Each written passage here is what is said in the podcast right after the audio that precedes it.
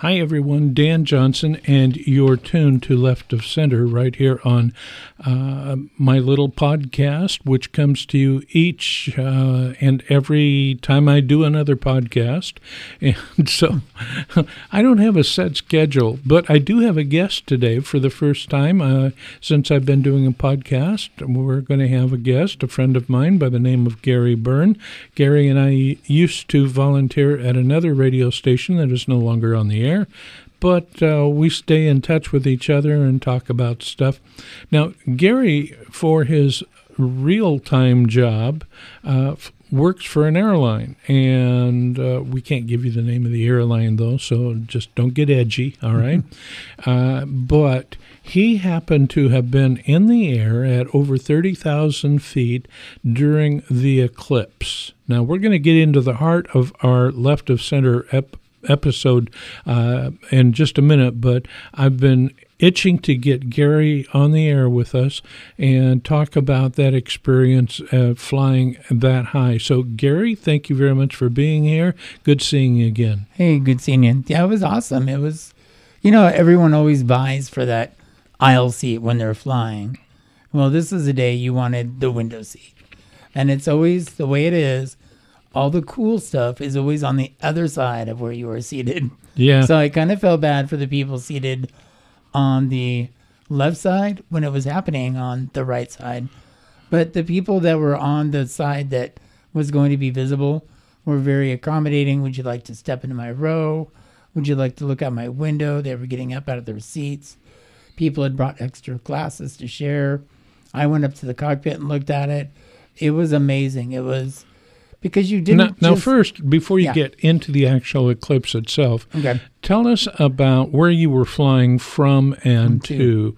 and I, I think that way we can kind of keep things in perspective Okay. too. So I was going from Portland, Oregon to Los Angeles, California, and then from Los Angeles back to Portland. So in airline terminology, it's called a turn, which is where I don't spend the night and just go down and back. So we left Portland early. I was like to leave early. We get to LA early. We unload. Everyone's off the plane, and the agent comes down. Would you like to leave early? And she knows me. She's like, I'm like, yes, please, because we get paid the same whether we're late or early. Let's be early.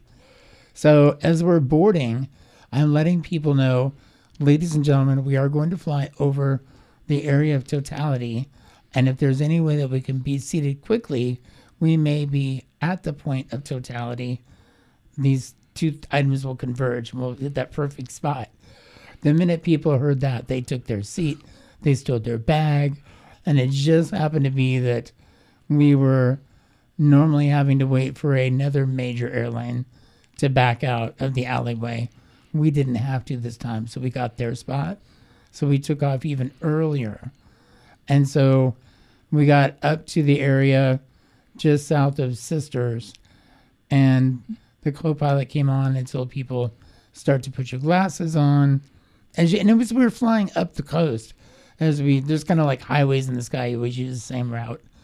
People could tell that it was getting darker. And you could see because LA would be like 70%, you know, and it grew in the percentage that you would see of darkness the closer you got to the totality. So it was starting, you know, to get darker, lighter. And so people were putting on their glasses. One gentleman brought on 50 extra pairs of Eclipse glasses. All And- approved, huh? Yep, all approved, just handed them out to people that may not have had them. It Right. was so awesome. And it was sad because, you know, you'd seen in the news, they were running out. Some were being recalled. Some people were gouging prices and, you know, things like that. But when it came time for the eclipse, it was amazing. It was, I mean, for two minutes and 20 seconds, you would think this is something people always remember. I mean, our plane was daylight, sunshine, and then snap of fingers, it was dark. Now, So, by the, you say that you were getting relatively close to sisters. right. Sisters. Wouldn't were- the plane actually start descending by then too? Um, no, we, we stay pretty much 30,000, 35,000 feet right in there. We get a little, we step down little by little. We don't even go below, gosh, 20,000 feet until we're way over Mount Hood, close Oh, okay. 10,000 feet until we're like in Tail. Okay. So, what were the passengers' responses in seeing this? Um, well, first of all, several airlines had charters. We had a charter, and so, and people, some there's a couple that bid twenty one thousand dollars to take the charter. These people just got to see it for the price of their regular ticket. When people were seeing it, they were just like ooh, and they were clapping. They were taking pictures. People were taking the lens off the glass, putting over their phones, getting pictures. Hey, how'd you get a good picture? And they were sharing information how they could take a better picture. It was really cool. But when they got off the plane, people were clapping. The the pilot actually took the aircraft, and you can kind of go a little left and a little right, so people can get a better view. Right. And it's kind of like if you've ever looked out an aircraft window, you had to kind of look out and up a little bit, but you could see it. Well, I remember when you sent those pictures out, Yeah. and and I thought, wow, what a place to be. Yeah, it was very awesome. You know- I'll never forget it. It was very cool. Yeah. Well, the I understand the next time an eclipse crosses Oregon, it'll be 2169. Yeah. Now there'll be some sooner, but they just won't be in, in Oregon. Oregon, right? There's one that crosses like in Dallas and uh, Yeah. uh, well. I'll be or somewhere. 225 years old by 2169. so I'll be pretty close behind you. Yeah. yeah, yeah. So I I think I'll miss that one. Yeah. I don't. Well, I might be up there. I don't know. There may, you know, there may be a longevity cure. If I can be as healthy as I am now at that age, sure. But I'm. Yeah. I think yeah. I'll just be a Just just hang in there, old timer. exactly. Yeah. All right. Listen, let's get to work. We've got some things to talk about that I think are very important, and uh, they're important not only for uh, those uh, within the LGBTQ community, but within uh, the world of HIV and AIDS. Uh, it's a day in Portland that happens annually, and that's AIDS Walk Portland. It's coming up Saturday, September 9th. And uh, I understand by their website that teams are still forming. Uh, so if you want to walk the um, um, walk, uh, you need to get hold of them right now. And all you need to do is go to AIDSWalkPortland.org. And the goal for this year is $475,000. I, I think you could probably chip in 400000 couldn't you? Oh, sure. Let me let me get a checkbook. Yeah. no, it's a, It's a fun walk it goes really fast. yes, Like, oh my God, absolutely. Uh, yeah. and and of course this is put on by Cascade AIDS Project. Right. A great organization in Portland. I mean, and they have just over the years done a phenomenal job. And uh, so, what we're going to do is we're going to take a little bit of a break here. Uh, we're going to listen to a uh, song done by. Uh, I was doing some research, and she comes to Portland at least once a year. And and of course, I'm referring to Karla Bonoff, and she does a really cool song. Uh, and the songs that I picked out for today uh, all sort of subliminally have a message about AIDS, even though they may not have been intended. But she did a song called Faces in the Wind. Um, S- Craig Safan, I think, is the one that wrote the music for it, and uh, Karla Bonoff did it in 1977. So I know that she did not. Uh, Right. This was prior to the Way AIDS. prior, yeah. So, uh, but the, it it still has a beautiful tune to it. So, uh, let's give that a listen. We'll be right back, and we'll be talking about more AIDS Portland.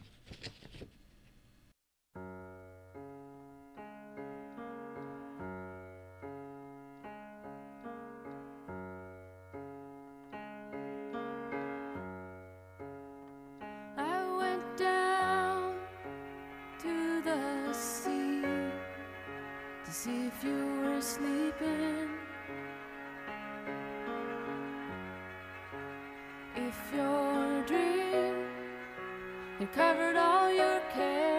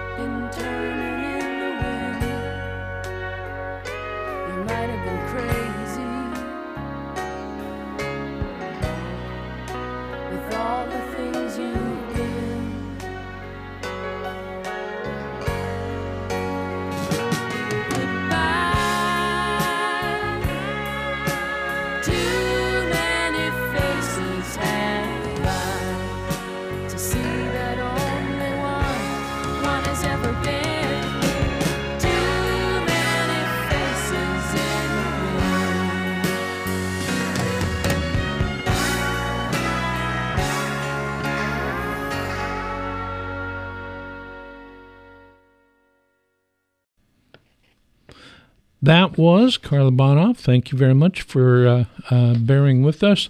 You know, there is a um, thing, and I'm going to hope I don't mess up these words, Gary. I know that Okay. you'll be able to correct me because you're a duck. Oh yeah. Okay. Yeah. Hey, by the way, they they Oh, they slaughtered. They did like yeah, yeah Yeah.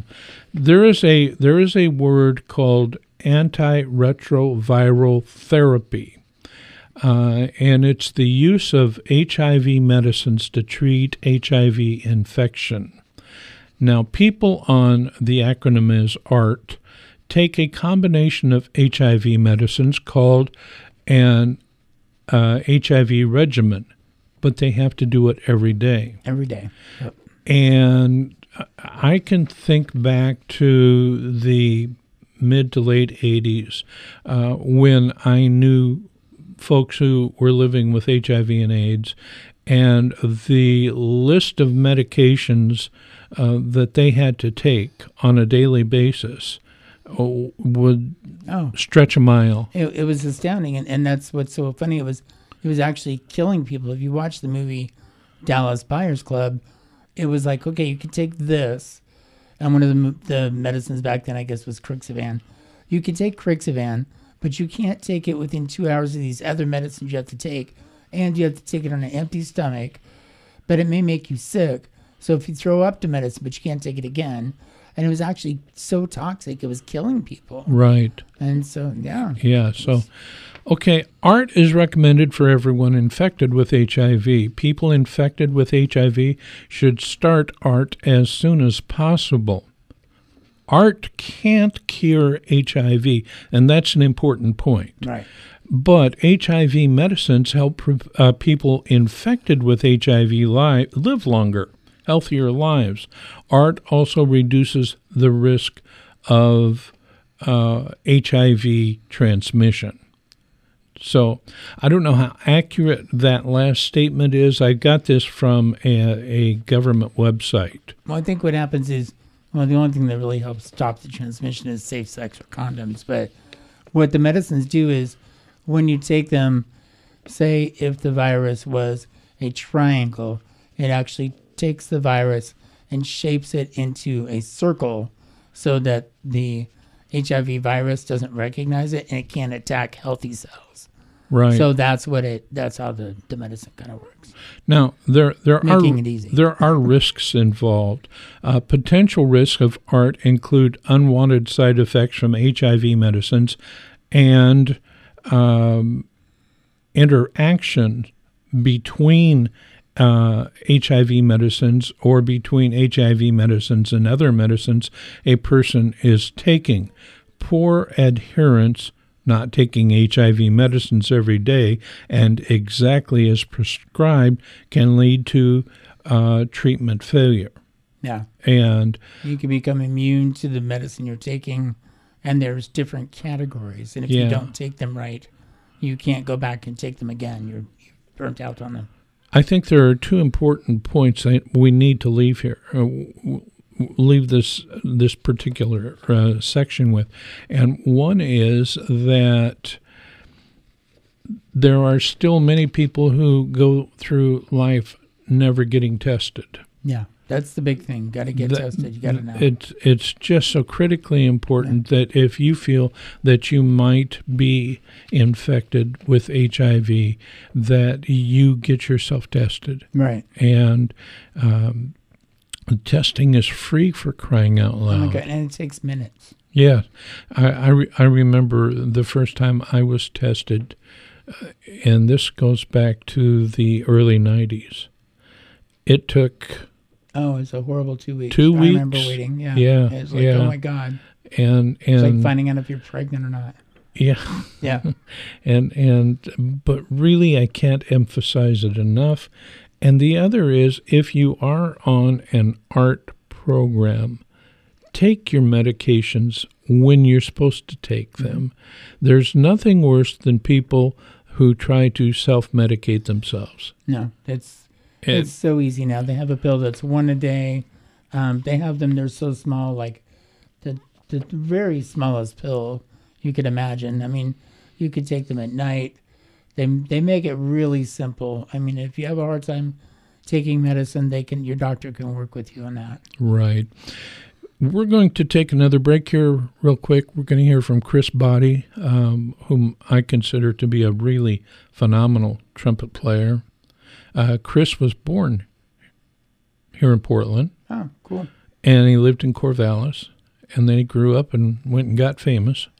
Um, and uh, the song that he's going to be doing is uh, "Someone to Watch Over Me," I writ- love that song.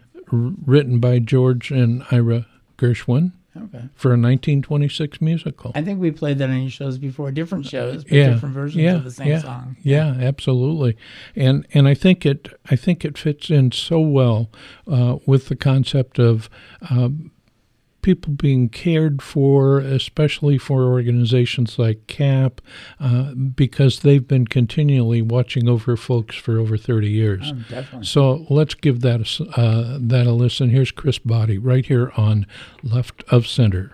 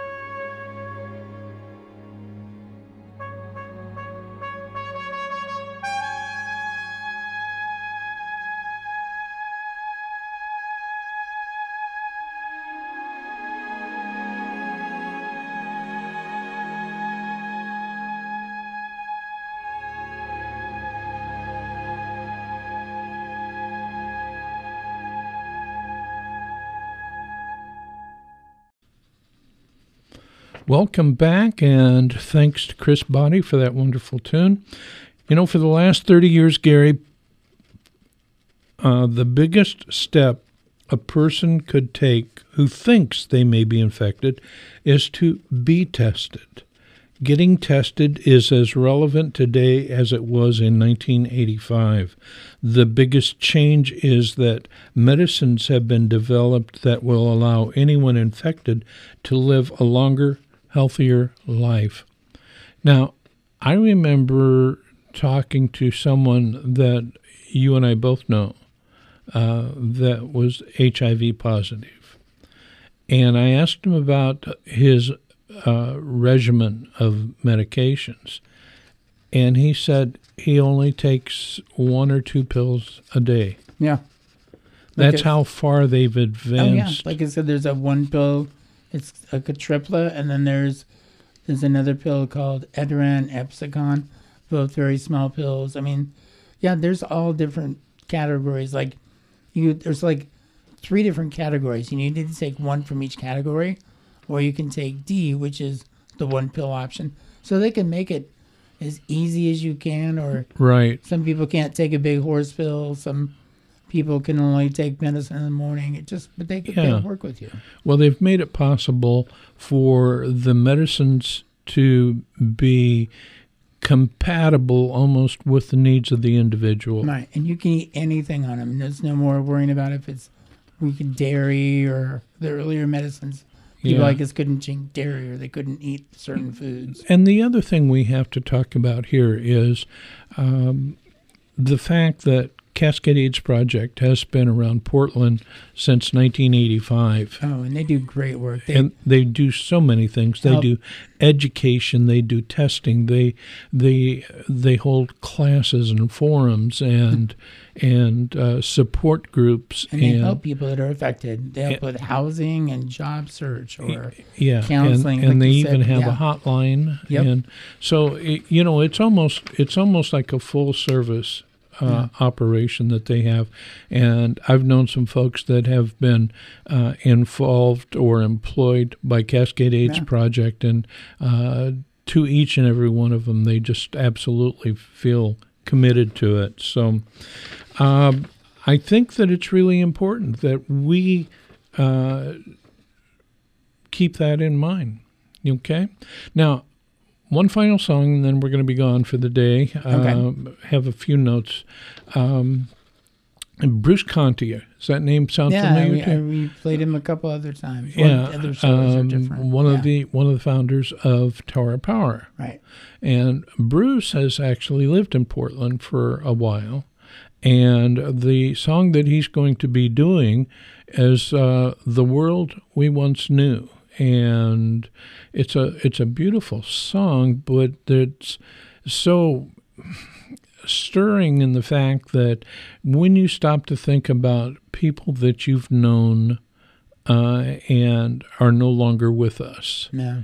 you know, um, what would their lives have been like today? Right. If they could have just held out a little longer, if they could have just seen Exactly. the change, or Yeah. yeah. So let's give this a song, uh, the song a listen. I think you'll enjoy it, and we'll come back and say our goodbyes. Here's Bruce Conte, "The World We Once Knew."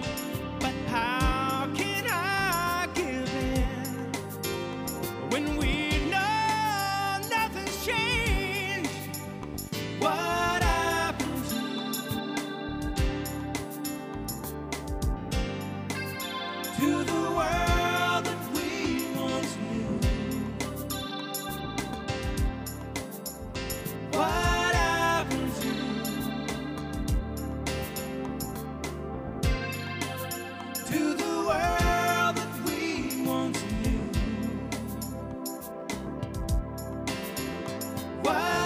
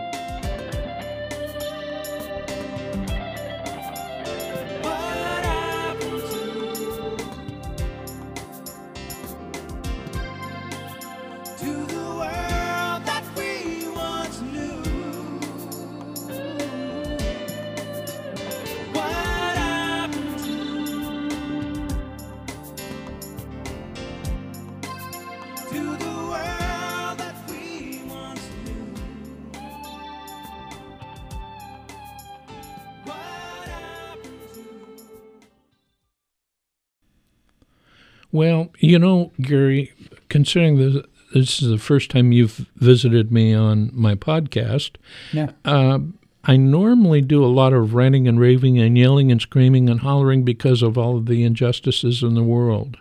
But today we took a bit of a different turn. Yeah, we did. And I think it's important. So I think it's also important to remember that with organizations like Cascades AIDS Project, uh, they have been providing such a wonderful service for uh, a number of years um, that it just makes sense to stop for a minute and think about that. But even more importantly, join them, support them, um, and uh, go to AIDSWalkPortland.org and you can get the details about the walk. It's September 9th, that's Saturday. This Saturday. Yeah. You can uh, actually show up at the park and donate at the park on the site and do the walk that day. Exactly, and I have a I have a couple of friends that are supposed to come up from Eugene for the walk. So My son and I do it all the time. Well, we did. Yeah. I don't know if we'll do it this year. We did last year. yeah, so that's it for left of center. Join me again next time. We'll have some rants and raves, and uh, yet we'll start thinking more positive too, because you can only rant and rave so long. All right. Thank you very much. Thanks for having me. Bye bye.